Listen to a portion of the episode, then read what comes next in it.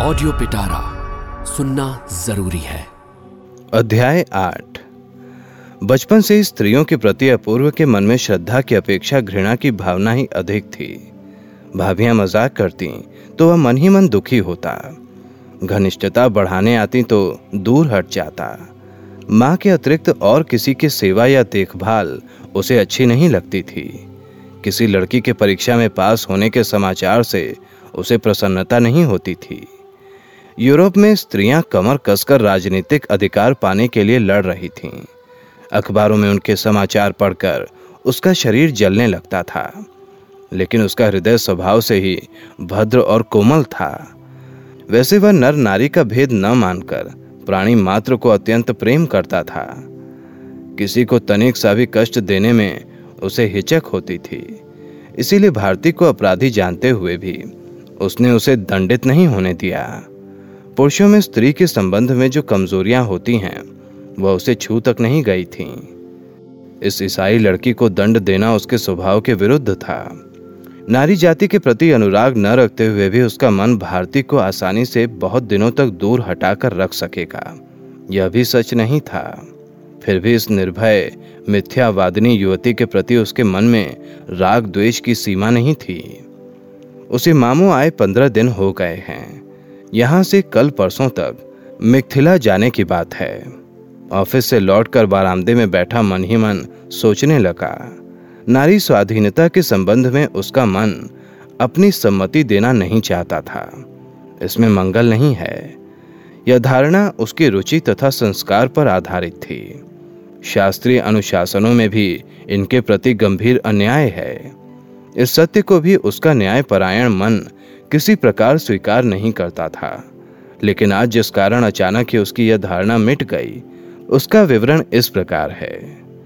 जिस दो मंजिले मकान में उसने कमरे किराए पर लिए हैं, उसकी निचली मंजिल में एक बर्मी परिवार रहता है। सवेरे ऑफ़िस जाने से पहले उनके परिवार में एक अनर्थकारी दुर्घटना हो गई। उनकी चार लड़कियाँ हैं, सभी विवाहिता हैं। किसी उत्सव के उपलक्ष्य में आज सभी उपस्थित हुए थे। भोज के समय सम्मान के विषय में, पहले तो लड़कियों में, दामादों में तू तू मैं मैं होने लगी और खून खराबे तक बात पहुँच गई।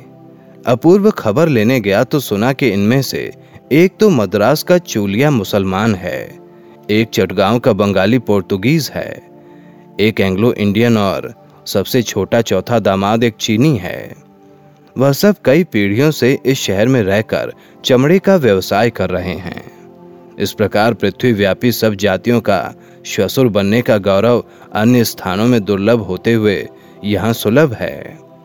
इन संबंधों का पिता ने विरोध किया था, लेकिन लड़कियों की स्वाधीनता ने उस पर ध्यान नहीं दिया। एक एक दिन एक एक करके लड़कियों का घर पर पता नहीं रहा। फिर एक एक करके वह लौट आई, और उनके साथ आ गया विचित्र दामादों का यह दल। उनकी भाषा अलग भाव विचार अलग कर्म और स्वभाव अलग। शिक्षा, संस्कार किसी के साथ किसी का मेल नहीं मिलता। यह तो हमारे देश की हिंदू मुस्लिम समस्या की भांति धीरे धीरे जटिल होती जा रही है। कैसे सुलझेगी? अपूर्व का मन क्षोभ, दुख और विरक्ति से दुखी हो उठा और लड़कियों की सामाजिक स्वतंत्रता को बार बार कोसने लगा। बर्मा नष्ट हो रहा है। यूरोप नष्ट प्राय हो चुका है। इसी प्रकार की सभ्यता को अपने देश में लाने पर हम लोग भी समूल नष्ट हो जाएँगे। इस दुर्दिन में अगर हम संशय छोड़कर अपने पुरातन सिद्धांतों का पालन न कर सके तो हमें विनाश से कोई नहीं बचा सकेगा। इसी प्रकार की अनेक विचारधाराओं में डूबा अंधेरे में अकेला बैठा रहा। लेकिन दुर्भाग्य, यह सीधी सी बात उसके मन में एक बार भी नहीं आई। कि जिस मुक्ति मंत्र को वह जीवन का एकमात्र व्रत मानकर तन मन से ग्रहण करना चाहता है, उसी की दूसरी मूर्ति को हाथों से ठेलकर मुक्ति के सच्चे देवता को ही सम्मान सहित दूर हटा रहा है। मुक्ति क्या ऐसी ही कोई छोटी सी वस्तु है? अर्दली बोला, आपके जाने की बात तो परसों के लिए थी ना? नहीं, परसों नहीं, कल एक बत्ती दे जा। समाज में महिलाओं की स्वाधीनता का यह नया रूप देखकर उसका मन उद्विग्न हो उठा था। दूसरे दिन ठीक समय पर वह मिथिला के लिए चल पड़ा, लेकिन वहाँ पहुँचने पर मन नहीं लगा। देशी और विलायती पलटनों की छावनी है। अनेक बंगाली सपरिवार रहते हैं। अच्छा शहर है। नए लोगों के लिए घूमकर देखने की बहुत सी चीज़ें हैं, लेकिन यह सब उसे अच्छा नहीं लगा। मन रंगून पहुँचने के लिए छटपटाने लगा। मामू में रहते हुए रीडायरेक्ट किया हुआ माँ का एक पत्र उसे मिला था। उसके बाद रामदास के दो पत्र आए थे। उसने लिखा था कि जब तक तुम लौट नहीं आते, डेरा बदलने की कोई आवश्यकता नहीं है। वह स्वयं जाकर देख आया है। तिवारी अच्छी तरह से रह रहे हैं। स्टेशन पर एक लड़के को रेल के कर्मचारियों ने ट्रेन से उतार दिया था। उसके बदन पर मैले फटे पुराने हैट कोट थे। साथ में एक टूटा ट्रंक था। टिकट खरीदने के पैसे से उसने शराब पी ली थी। उसका बस इतना ही अपराध था। लड़के को पुलिस ले जा रही थी। यह देखकर अपूर्व ने उसका किराया चुका दिया। तथा और चार पाँच रुपए उसे देकर वहाँ से हटा रहा था, कि तभी सहसा उसने हाथ जोड़कर कहा, महाराज, मेरा ये ट्रंक लेते जाइए। इसे बेचकर जो दाम मिले, उसमें से अपना रुपए काट लीजिएगा और बाकी रुपया मुझे लौटा दीजिएगा। उसके कंठ स्वर से यह स्पष्ट हो गया कि उसने यह बात पूरे होश हवास में कही है। अपूर्व ने पूछा, कहाँ लौटाऊं? अपना पता दे दीजिए, मैं आपको चिट्ठी लिख दूँगा। अपूर्व बोला, अपना ट्रंक अपने पास रहने दो, मैं इसे नहीं बेच सकूँगा। मेरा नाम अपूर्व हलदार है। रंगून की वोथा कंपनी में नौकर हूँ। कभी भेज सको तो रुपया भेज देना। उसने कहा अच्छा नमस्कार, मैं अवश्य भेज दूँगा। यह दया मैं जीवन भर नहीं भूलूँगा। यह कहकर एक बार फिर से नमस्कार करके ट्रंक बगल में दबाकर वह वहाँ से चला गया। इस बार अपूर्व ने ध्यान से उसके चेहरे को देखा। आयु अधिक नहीं थी। लेकिन कितनी है ठीक ठीक बताना कठिन है। संभव है नशे के कारण दस वर्ष का अंतर पड़ गया हो। शरीर का रंग गोरा है, लेकिन धूप में जलकर तांबे के रंग जैसा हो गया है। सिर के रूखे सूखे बाल माथे के नीचे तक झूल रहे हैं। आँखों की दृष्टि उछलती सी है, नाक खंजर की तरह सीधी है, शरीर दुबला है, हाथ की उंगलियाँ लंबी और पतली हैं, तथा समुचे बदन पर उपवास और अत्याचार के चिन्ह अंकित हैं। टिकट खरीदकर अपूर्व ट्रेन में जाकर बैठा और दूसरे दिन 11 बजे रंगून पहुँच गया। जब तांगा डेरे पर पहुँचा तो देखा, तिवारी को जैसे कोई उत्कंठा ही नहीं। बारामदे का दरवाज़ा तक नहीं खुला। गाड़ी की आवाज़ सुनकर भी नीचे नहीं आया। उसने दरवाजे पर पहुंचकर पुकारा, तिवारी? ए तिवारी! थोड़ी देर बाद धीरे से बड़ी सतर्कता से दरवाज़ा खुला। क्रोध से पागल अपूर्व कमरे में घुसते ही अवाक और हतबुद्धि हो गया। सामने भारती थी। यह कैसी मूर्ति है उसकी? पैर में जूते नहीं हैं, काले रंग की साड़ी पहने हैं, बाल सूखे सूखे बिखरे हैं, शान चेहरे पर विषाद की आभा है। उस पर कभी क्रोध भी कर सकेगा? यह विचार अपूर्व मन में ला ही नहीं सका। भारती बोली, आ गए, अब तिवारी बच जाएगा। अपूर्व ने कहा, उसे क्या हुआ?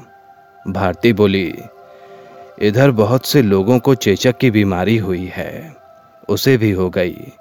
आप ऊपर चलिए, स्नान करके थोड़ी देर आराम करने के बाद नीचे आइएगा। तिवारी अभी सो रहा है, जागने पर बता दूँगी। ऊपर के कमरे में अपूर्व आश्चर्य से बोला। भारती बोली हाँ अभी कमरा हमारे अधिकार में है।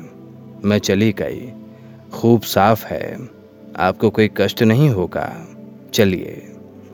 कमरे में फर्श पर संवार कर अपने हाथों से बिस्तर बिछाकर बोली, अब आप स्नान कर लीजिए।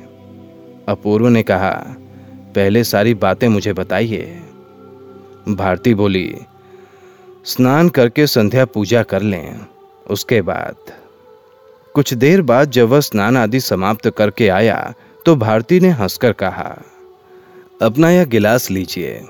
खिड़की पर कागज़ में लिपटी चीनी रखी है। उसे लेकर मेरे साथ नल के पास आइए।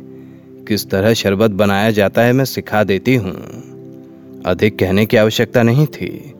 प्यास से छाती फटी जा रही थी। शरबत बनाकर उसने पी लिया। भारती बोली, अभी आपको एक कष्ट और दूँगी। कैसा कष्ट? अपूर्व बोला। भारती बोली, नीचे से मैंने कोयला लाकर रख दिया है। उड़िया लड़के को बुलाकर आपके चूल्हे को मंजवा दिया है। चावल है, दाल है, परवल, घी, तेल, नमक सब है। पीतल की बतलोई ला देती हूँ। थोड़ा सा पानी लेकर धो लें और उसे चढ़ा दें। कठिन काम नहीं है। मैं सब बता दूँगी। आप केवल चढ़ाएँगे और उतारेंगे। आज यह कष्ट उठा लीजिए, कल दूसरी व्यवस्था हो जाएगी।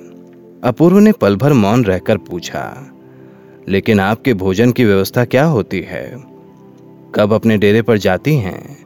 भारती ने कहा, डेरे पर भले ही ना जाऊँ, लेकिन हम लोगों को भोजन के लिए चिंता नहीं करनी पड़ेगी। अपूर्व ने घंटे भर में रसोई तैयार की। भारती कमरे की चौखट के बाहर खड़ी होकर बोली, यहाँ खड़े रहने से तो कोई दोष नहीं होता आपके खाने में? अपूर्व बोला, होता तो आप खड़ी ना रहती। जीवन में पहली बार अपूर्व ने रसोई बनाई है। हज़ारों कमियाँ देखकर बीच बीच में भारती का धीरज टूटने लगा। लेकिन जब कटोरे में डालते समय दाल इधर उधर बिखर गई तब वह सहन नहीं कर पाई। क्रोध से बोली, आप जैसे निकम्मे आदमियों को भगवान न जाने क्यों जन्म देते हैं? केवल हम लोगों को परेशान करने के लिए। खाने के बाद अपूर्व ने कहा अच्छा क्या मामला है? अब मुझे साफ़ साफ़ बताइए। इधर और भी दस आदमियों को चेचक की बीमारी हुई है। तिवारी को हुई है। यहाँ तक तो समझ गया। पर जब इस मकान को छोड़कर आप सभी लोग चले गए तो इस बुद्धिहीन देश में और इससे भी अधिक बुद्धिहीन नगर में आप उसके लिए प्राण देने के लिए कैसे ठहर गईं? क्या जोसेफ ने कोई आपत्ति नहीं की? भारती बोली, बाबूजी तो अस्पताल में ही मर गए थे। मर गए? अपूर्व सन्नाटे में बैठा रह गया। आपके काले कपड़े देखकर इसी प्रकार की किसी भयंकर दुर्घटना का मुझे अनुमान कर लेना चाहिए था। भारती बोली इससे भी बड़ी दुर्घटना यह हुई कि माँ अचानक स्वर्ग से धार गई।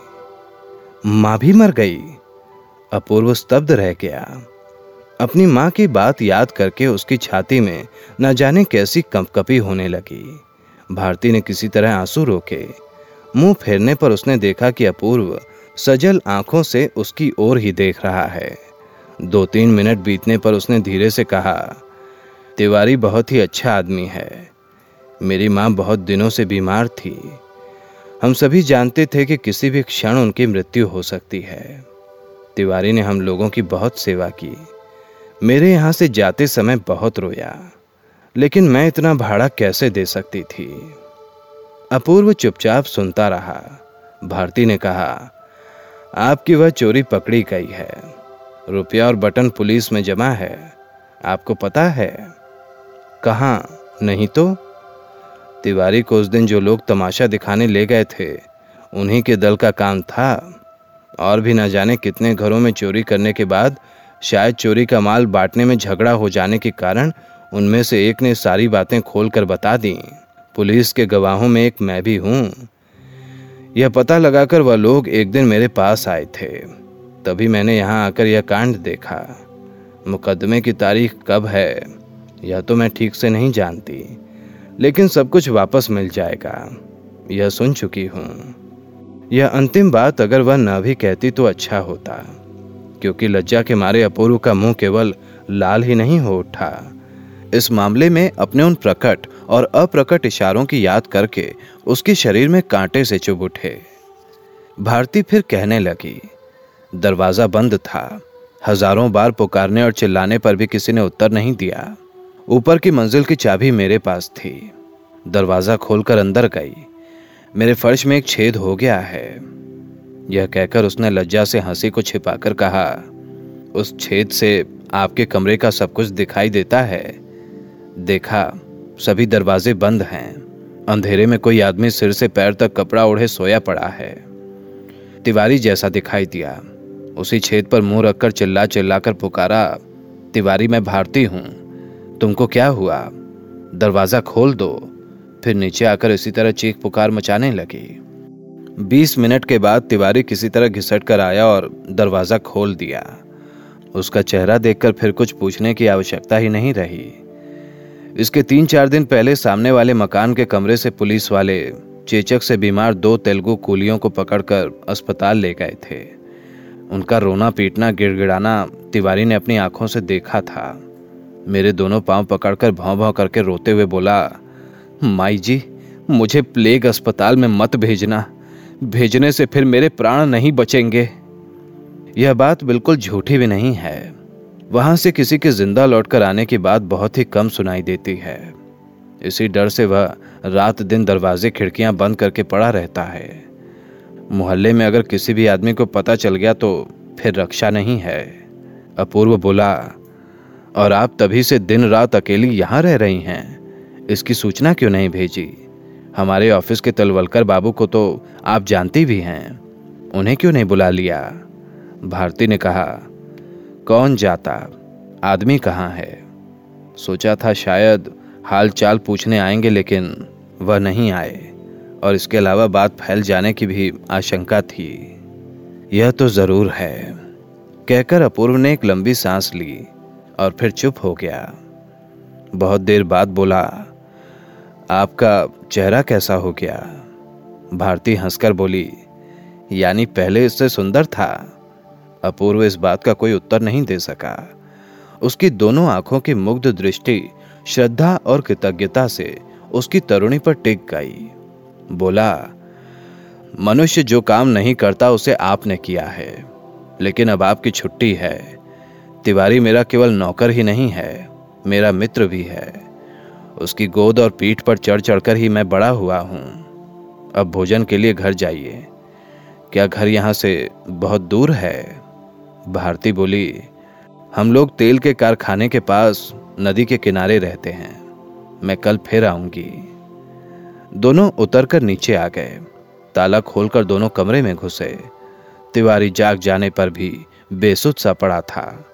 अपूर्व उसके बिस्तर के पास आकर बैठ गया और जो बर्तन आदि बिना मांजे धोए पड़े थे, उन्हें उठाकर भारती स्नान घर में चली गई। उसकी इच्छा थी कि जाने से पहले रोगी के संबंध में दो चार ज़रूरी बातें बताकर इस भयानक रोग से अपने आप को सुरक्षित रखने की आवश्यकता की बात याद दिलाकर जाए। हाथ का काम समाप्त करके इन्हीं बातों को दोहराती हुई कमरे में लौटी तो उसने देखा कि चेतना शून्य तिवारी के विकृत मुँह की ओर टकटकी लगाए देखता हुआ अपूर्व पत्थर की मूर्ति की तरह बैठा है। उसका चेहरा एकदम सफ़ेद हो गया है। चेचक की बीमारी उसने अपने जीवन में कभी देखी नहीं थी। भारती जब निकट आ गई तो उसकी दोनों आँखें छलछला उठी। बच्चों की तरह व्याकुल स्वर में बोला, मैं कुछ ना कर सकूँगा भारती। तब तो खबर देकर इसे अस्पताल ही भेज देना पड़ेगा। भारती के शब्दों में न श्लेष था, न व्यंग्य, लेकिन लज्जा से अपूर्व का सिर झुक गया। भारती बोली, दिन रहते ही कुछ कर देना ठीक रहेगा। आप कहें तो घर जाते समय कहीं से अस्पताल को टेलीफोन करती जाऊँ। वह लोग गाड़ी लेकर आएँगे और इसे यहाँ से उठा ले जाएँगे। अपूर्व बोला, लेकिन आपने ही तो कहा था कि वहाँ जाने पर कोई भी नहीं बचता। कोई भी नहीं बचता, ये मैंने कब कहा? आपने कहा था, अधिकांश रोगी मर जाते हैं। मर जाते हैं। इसीलिए होश रहते वहाँ कोई नहीं जाना चाहता। अपूर्व ने पूछा, क्या तिवारी को बिल्कुल होश नहीं है? कुछ तो ज़रूर है, भारती बोली। तभी तिवारी के करा उठने पर अपूर्व चौंक पड़ा। भारती ने पास आकर स्नेह भरे स्वर में पूछा, क्या चाहिए तिवारी? तिवारी ने कुछ कहा पर अपूर्व उसे समझ नहीं सका। लेकिन भारती ने सावधानी से उसकी करवट बदलवा कर लोटे से थोड़ा जल उसके मुँह में डालकर कहा, तुम्हारे बाबूजी आ गए हैं तिवारी। प्रत्युत्तर में तिवारी ने न जाने क्या कहा और फिर उसकी मुंदी आँखों के कोने से आँसू लुढ़क बहने लगे। कुछ देर किसी ने कुछ नहीं कहा। समूचा कमरा जैसे दुख और शोक से बोझिल हो गया। कुछ देर बाद भारती ने कहा, अब इसे आप अस्पताल ही भेज दीजिए। अपूर्व सिर हिलाकर बोला, नहीं अच्छा अब मैं जा रही हूँ। हो सका तो कल आऊँगी। जाने से पहले भारती बोली, सब कुछ है, केवल मोमबत्ती खत्म हो गई है। मैं नीचे से एक बंडल खरीद कर दे जाती हूँ। यह कहकर बाहर चली गई। कुछ देर बाद जब वह मोमबत्ती लेकर आई तो अपूर्व अपने को संभाल चुका था। मोमबत्ती का बंडल देखकर भारती ने कुछ कहना चाहा, लेकिन अपूर्व के मुँह फेर लेने पर उसने भी कुछ नहीं कहा। पर भारती ने जाने के लिए ज्यों ही दरवाज़ा खोला अपूर्व एकदम बोल उठा अगर तिवारी पानी चाहे पानी दे दीजिएगा भारती ने कहा और अगर करवट बदलकर सोना चाहे करवट बदलकर सुला दीजिएगा। और मैं कहाँ सोऊँगा? उसके कंठ स्वर का क्रोध छिपा नहीं रहा। बोला, बिछौना तो ऊपर के कमरे में पड़ा है। पल भर मौन रहकर वह बोली, वह बिछौना जो आपकी चारपाई पर है, आप उस पर सो सकते हैं। और मेरे भोजन का क्या होगा? भारती चुप रही, लेकिन इस असंगत प्रश्न से छिपी हँसी के आवेग से उसकी आँखों के दोनों पलकें जैसे कांपने लगी। कुछ देर बाद बहुत ही गंभीर स्वर में बोली, आपके सोने और खाने पीने का भार क्या मेरे ऊपर है? मैं क्या कह रहा हूँ? इस समय तो आपने यही कहा है। और वह भी गुस्से से, अपूर्व इसका उत्तर न दे सका। उसके उदास चेहरे को देखते हुए भारती ने कहा, आपको इस तरह कहना चाहिए था कि कृपा करके आप इन सब की व्यवस्था कर दीजिए। अपूर्व बोला यह कहने में कोई कठिनाई तो है नहीं। अच्छी बात है। यही कहिए ना, यही तो कह रहा हूँ। कहकर अपूर्व मुँह फुलाकर दूसरी ओर देखने लगा। आपने क्या कभी किसी रोगी की सेवा नहीं की? नहीं। विदेश में भी कभी नहीं आए? नहीं। माँ मुझे कभी कहीं जाने नहीं देती थी। तब उन्होंने इस बार कैसे भेज दिया?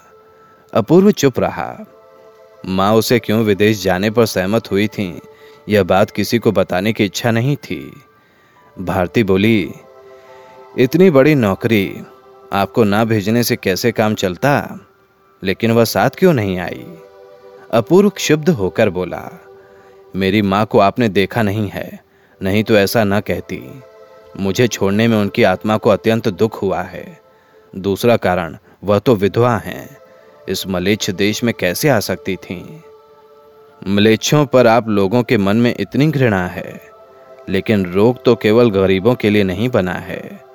आपको भी तो हो सकता था। तो क्या इसी दशा में माँ ना आती? अपूर्व का मुँह फीका पड़ गया।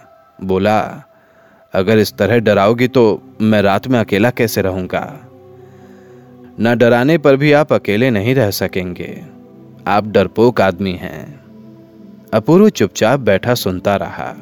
भारती बोली अच्छा बताइए, मेरे हाथ का पानी पीकर तिवारी की जाति नष्ट हो गई। रोग अच्छा हो जाने पर यह क्या करेगा? अपूर्व कुछ सोचकर बोला, उसने सचेत अवस्था में ऐसा नहीं किया। मरणासन्न बीमारी की दशा में किया है। न पीता तो शायद मर जाता। ऐसी परिस्थिति में भी प्रायश्चित तो करना ही पड़ता है। भारती बोली हम्म इसका खर्च शायद आपको ही देना पड़ेगा। नहीं तो आप उसके हाथ का भोजन कैसे करेंगे? अपूर्व बोला, मैं ही दूँगा। भगवान करे वह अच्छा हो जाए। भारती बोली, और मैं ही सेवा करके उसे अच्छा कर दूँ तो? अपूर्व कृतज्ञता से गदगद होकर बोला, आपकी बड़ी दया होगी। तिवारी बच जाए। आपने ही तो उसे जीवन दान दिया है। भारती हंस पड़ी, बोली यदि मलेच्छ जीवन दान दें तो उसमें कोई दोष नहीं, लेकिन मुँह से जल देते ही प्रायश्चित होना चाहिए। फिर जरा हंसकर आगे बोली अच्छा मैं जा रही हूँ। अगर कल समय मिला तो एक बार देखने आऊँगी। यह कहकर जाते जाते अचानक घूम कर बोली, और ना आ सकूँ तो तिवारी के अच्छा हो जाने पर उससे कह दीजिएगा कि अगर आप ना आ जाते तो मैं ना जाती। लेकिन मलेच्छ का भी तो एक समाज है। आपके साथ एक ही कमरे में रात बिताने में वह लोग भी अच्छा नहीं मानते। कल सवेरे आपका चपरासी आएगा तो तलवलकर बाबू को खबर दे दीजिएगा। सब व्यवस्था करेंगे। अच्छा नमस्कार। अपूर्व ने कहा, करवट बदलवाने की ज़रूरत पड़ी तो कैसे बदलूँगा? सावधान होकर बदलिएगा। मैं स्त्री होकर अगर कर सकती हूँ तो आप क्यों नहीं कर सकते? अपूर्व चुप ही रहा। जाने के लिए भारती ने जो ही दरवाज़ा खोला तो अपूर्व ने भय से व्याकुल होकर कहा, और अगर यह बैठ जाए, अगर रोने लगे? इन प्रश्नों का उत्तर ना देकर भारती दरवाज़ा बंद करके चली गई। जब तक उसके कदमों की आवाज़ सुनाई देती रही, अपूर्व शांत बैठा रहा, लेकिन खामोश होते ही स्वयं को न संभाल सका। भय से दौड़ता हुआ बाहर आया। देखा भारती तेज़ी से चली जा रही है। मिस भारती ना कहकर उसने ऊँची आवाज़ में पुकारा, भारती! भारती के मुड़कर देखते ही अपूर्व दोनों हाथ जोड़कर बोला, जरा इधर आइए। भारती लौट पड़ी। अंदर जाकर देखा वहाँ अपूर्व नहीं है। तिवारी अकेला पड़ा है। वह बरामदे में भी नहीं था। कहीं दिखाई नहीं दे रहा था। चारों ओर नज़रें दौड़ाकर देखा, स्नान घर का दरवाज़ा खुला है।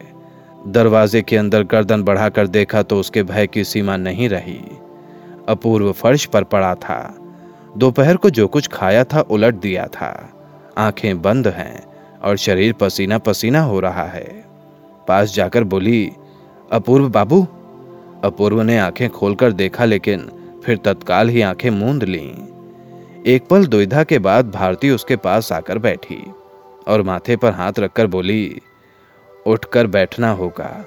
सिर पर और मुँह में जल ना देने पर तबीयत ठीक नहीं होगी। अपूर्व बाबू, अपूर्व उठ बैठा। भारती हाथ पकड़कर उसे नल के पास ले गई और नल खोल दिया। उसने हाथ मुँह धो डाले। भारती उसे धीरे धीरे कमरे में ले आई और चारपाई पर लिटाकर आंचल से उसके हाथों और पैरों का पानी पूछ डाला। फिर पंखे से हवा करती हुई बोली, जरा सोने की कोशिश करो। आपके स्वस्थ ना होने तक मैं यहीं रहूँगी। अपूर्व लज्जित होकर बोला, लेकिन आपका खाना? भारती बोली, आपने खाने का अवसर ही कहाँ दिया? पल भर चुप रहकर अपूर्व ने पूछा अच्छा आपको मिस भारती कहकर ना पुकारने पर आप क्या नाराज़ होंगी? ज़रूर, लेकिन केवल भारती कहकर पुकारने पर नहीं होंगी। लेकिन और लोगों के सामने भारती हंसकर बोली, और लोगों के सामने भी। लेकिन अब आप चुप होकर जरा सो जाइए। मुझे काफ़ी काम करने हैं। अपूर्व बोला, सोते हुए डर लगता है। पीछे कहीं तुम चली ना जाओ। अगर जागते रहने पर भी चली जाऊँ तो आप क्या कर लेंगे? अपूर्व चुप रह गया। भारती बोली, हमारे मलेच्छ समाज में क्या नेक नामी और बदनामी से बचकर नहीं चलना पड़ता? अपूर्व की बुद्धि ठिकाने नहीं थी। प्रत्युत्तर में उसने एक विचित्र प्रश्न कर डाला। बोला, मेरी माँ यहाँ नहीं है। मेरे बीमार पड़ जाने पर आप क्या करेंगी? तब तो आपको ही रहना होगा। मुझे रहना होगा? आपके मित्र तलवलकर बाबू को खबर देने से काम नहीं चलेगा? अपूर्व गर्दन हिलाकर बोला, नहीं, यह नहीं हो सकता। या तो माँ या फिर आप। आप दोनों में से एक को ना देख पाने पर मैं नहीं बचूँगा। कल अगर मुझे चेचक निकल जाए तो आप यह बात भूल मत जाना। उसके अनुरोध के अंतिम शब्द किस तरह सुनाई दिए कि भारती जैसे स्वयं को ही भूल गई। बिछौने के एक छोर पर बैठकर अपूर्व के शरीर पर एक हाथ रखकर रुंधे गले से बोली, नहीं नहीं भूलूँगी, कभी नहीं भूलूँगी। इस बात को क्या कभी भूल सकती हूँ? लेकिन इन शब्दों के मुँह से निकलते ही अपनी भूल समझकर वो एकदम से उठ खड़ी हुई और ज़ोर लगाकर जरा हंसकर बोली, लेकिन अच्छा हो जाने पर भी तो कम विपत्ति नहीं आएगी अपूर्व बाबू। धूमधाम से प्रायश्चित करना पड़ेगा। अच्छा अब सो जाइए। मुझे बहुत काम करने हैं। कौन से काम? खाना खाना है। भारती बोली खाना तो दूर अभी तक स्नान भी नहीं किया, लेकिन साँझ के समय स्नान करने से बीमार न पड़ जाओगी। भारती बोली, असंभव नहीं है, लेकिन स्नान घर में आपने जो गंदगी फैला दी है, उसे साफ़ करने पर स्नान किए बिना क्या रहा जा सकता है? अपूर्व लज्जित होकर बोला, वह सब मैं साफ़ कर दूँगा, आप मत कीजिए। ये कहकर वो उठने लगा। भारती रूट कर बोली अब बहादुरी दिखाने की ज़रूरत नहीं है। थोड़ा सोने की कोशिश करो। लेकिन ऐसे कोमल आदमी को माने विदेश कैसे भेज दिया? यही सोच रही हूँ। उठिए मत। वह नहीं है। बनावटी क्रोध और शासन के स्वर में यह बोलकर वो वहाँ से चली गई। निर्जीव की तरह अपूर्व कब सो गया, वह जान भी ना सका। उसकी नींद टूटी, भारती के पहुँचने पर। आँखें मलकर उठने पर देखा रात के बारह बज गए हैं। भारती सामने खड़ी है। अपूर्व की पहली नज़र पड़ी उसके बालों की लंबाई पर। सुगंधित साबुन की गंध से कमरे की हवा हठात पुलकित हो उठी थी। काली पाड़ की साड़ी पहने है। बदन पर अंगिया ना होने के कारण वहाँ का अधिकतर भाग दिखाई दे रहा है। भारती की यह मानो कोई नूतन मूर्ति है, जिसे अपूर्व ने इससे पहले कभी नहीं देखा था। मुँह से एकाएक निकला। इतने भीगे बाल सूखेंगे कैसे? कैसे सूखेंगे? आप इनकी चिंता मत कीजिए। मेरे साथ आइए। तिवारी कैसा है? ठीक है। कम से कम आज की रात तो आपको सोचना ना पड़ेगा। इसके साथ साथ दूसरे कमरे में आकर देखा। एक छोटी सी टोकरी में कुछ फल फूल एक थाली, एक गिलास रखा है। भारती ने दिखाकर कहा इससे अधिक और कुछ नहीं किया जा सकता था। पानी से सब धो डालिए।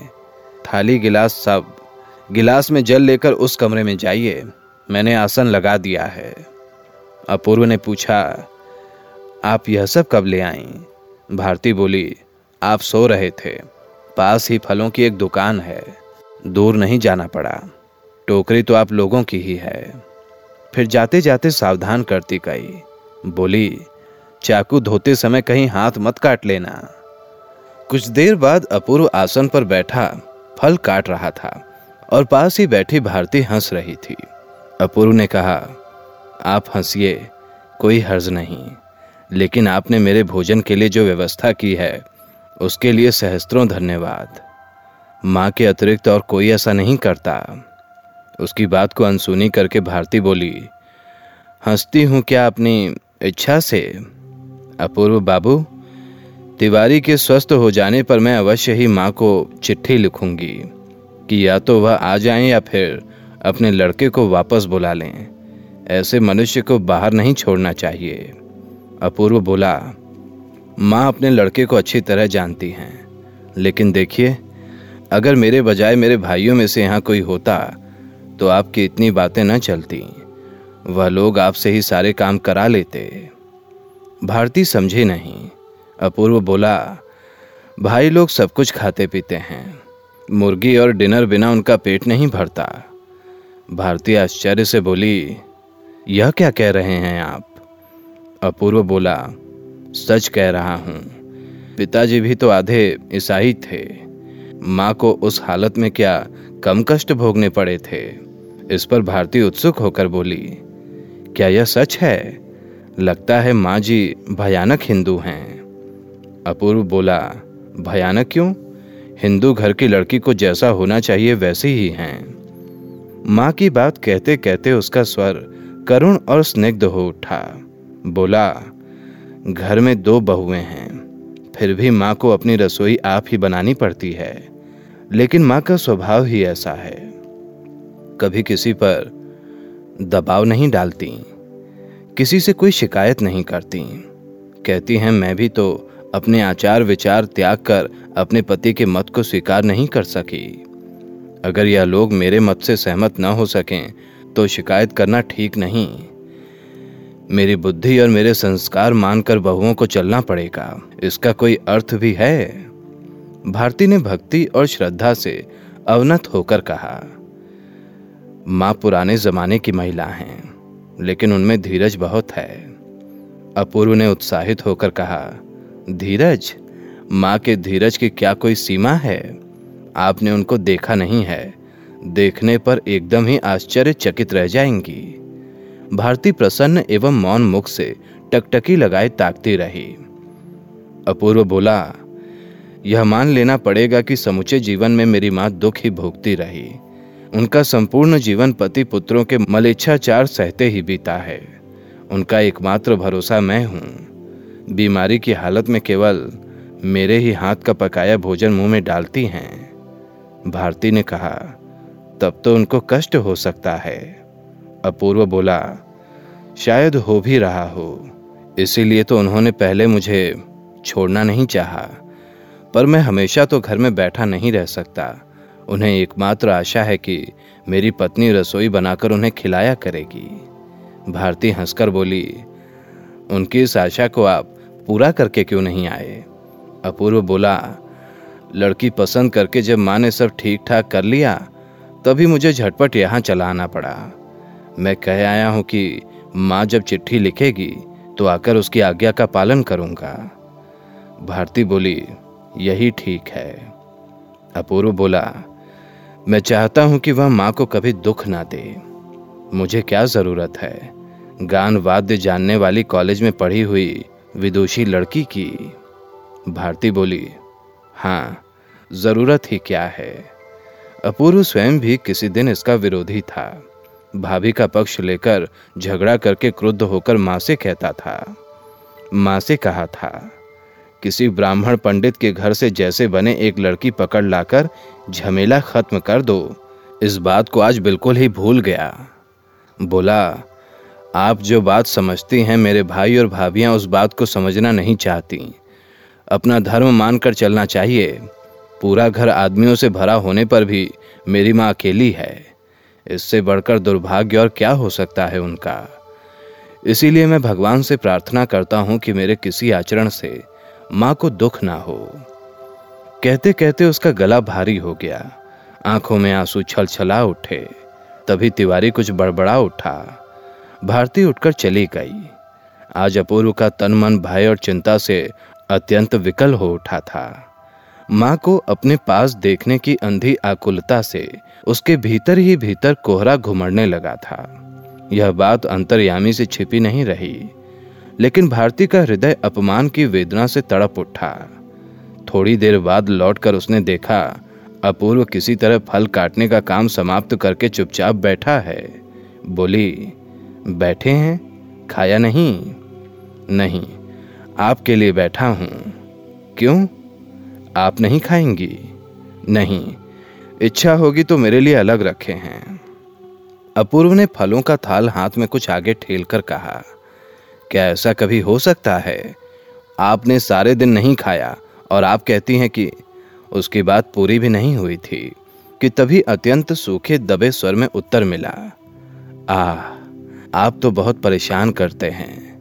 भूखे हैं तो खाइए, नहीं तो खिड़की में बाहर फेंक दीजिए। यह कहकर वह कमरे से बाहर चली गई। उसके चेहरे को अपूर्व ने देख लिया।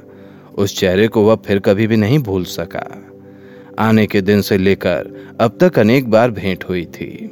झगड़े में, मेलजोल में, शत्रुता में, मित्रता में, संपत्ति और विपत्ति में। कितनी ही बार तो इस लड़की को देखा है, लेकिन उस दिन के देखने और आज के देखने में कोई समता नहीं है। भारती चली गई। फलों का थाल उसी तरह पड़ा रहा। अपूर्व उसी तरह काट की तरह अवाक और निष्पंद बैठा रहा। एक आध घंटे के बाद उसने कमरे में जाकर देखा। तिवारी के सिरहाने के पास चटाई बिछाए, भारती अपनी बाह पर सिर टिकाए सो रही है। वह जैसे आया था, उसी तरह लौट गया और जाकर सो गया। नींद जब टूटी तो सवेरा हो चुका था। भारती ने आकर कहा, मैं अब जा रही हूँ। अपूर्व हड़बड़ाकर उठ बैठा, लेकिन अभी वह अच्छी तरह होश में भी न आया था। कि वह कमरे से निकलकर भाग पड़ी। ऐसी ही इंटरेस्टिंग किताबें कुछ बेहतरीन आवाजों में। सुनिए सिर्फ़ ऑडियो पिटारा पर। ऑडियो पिटारा सुनना ज़रूरी है।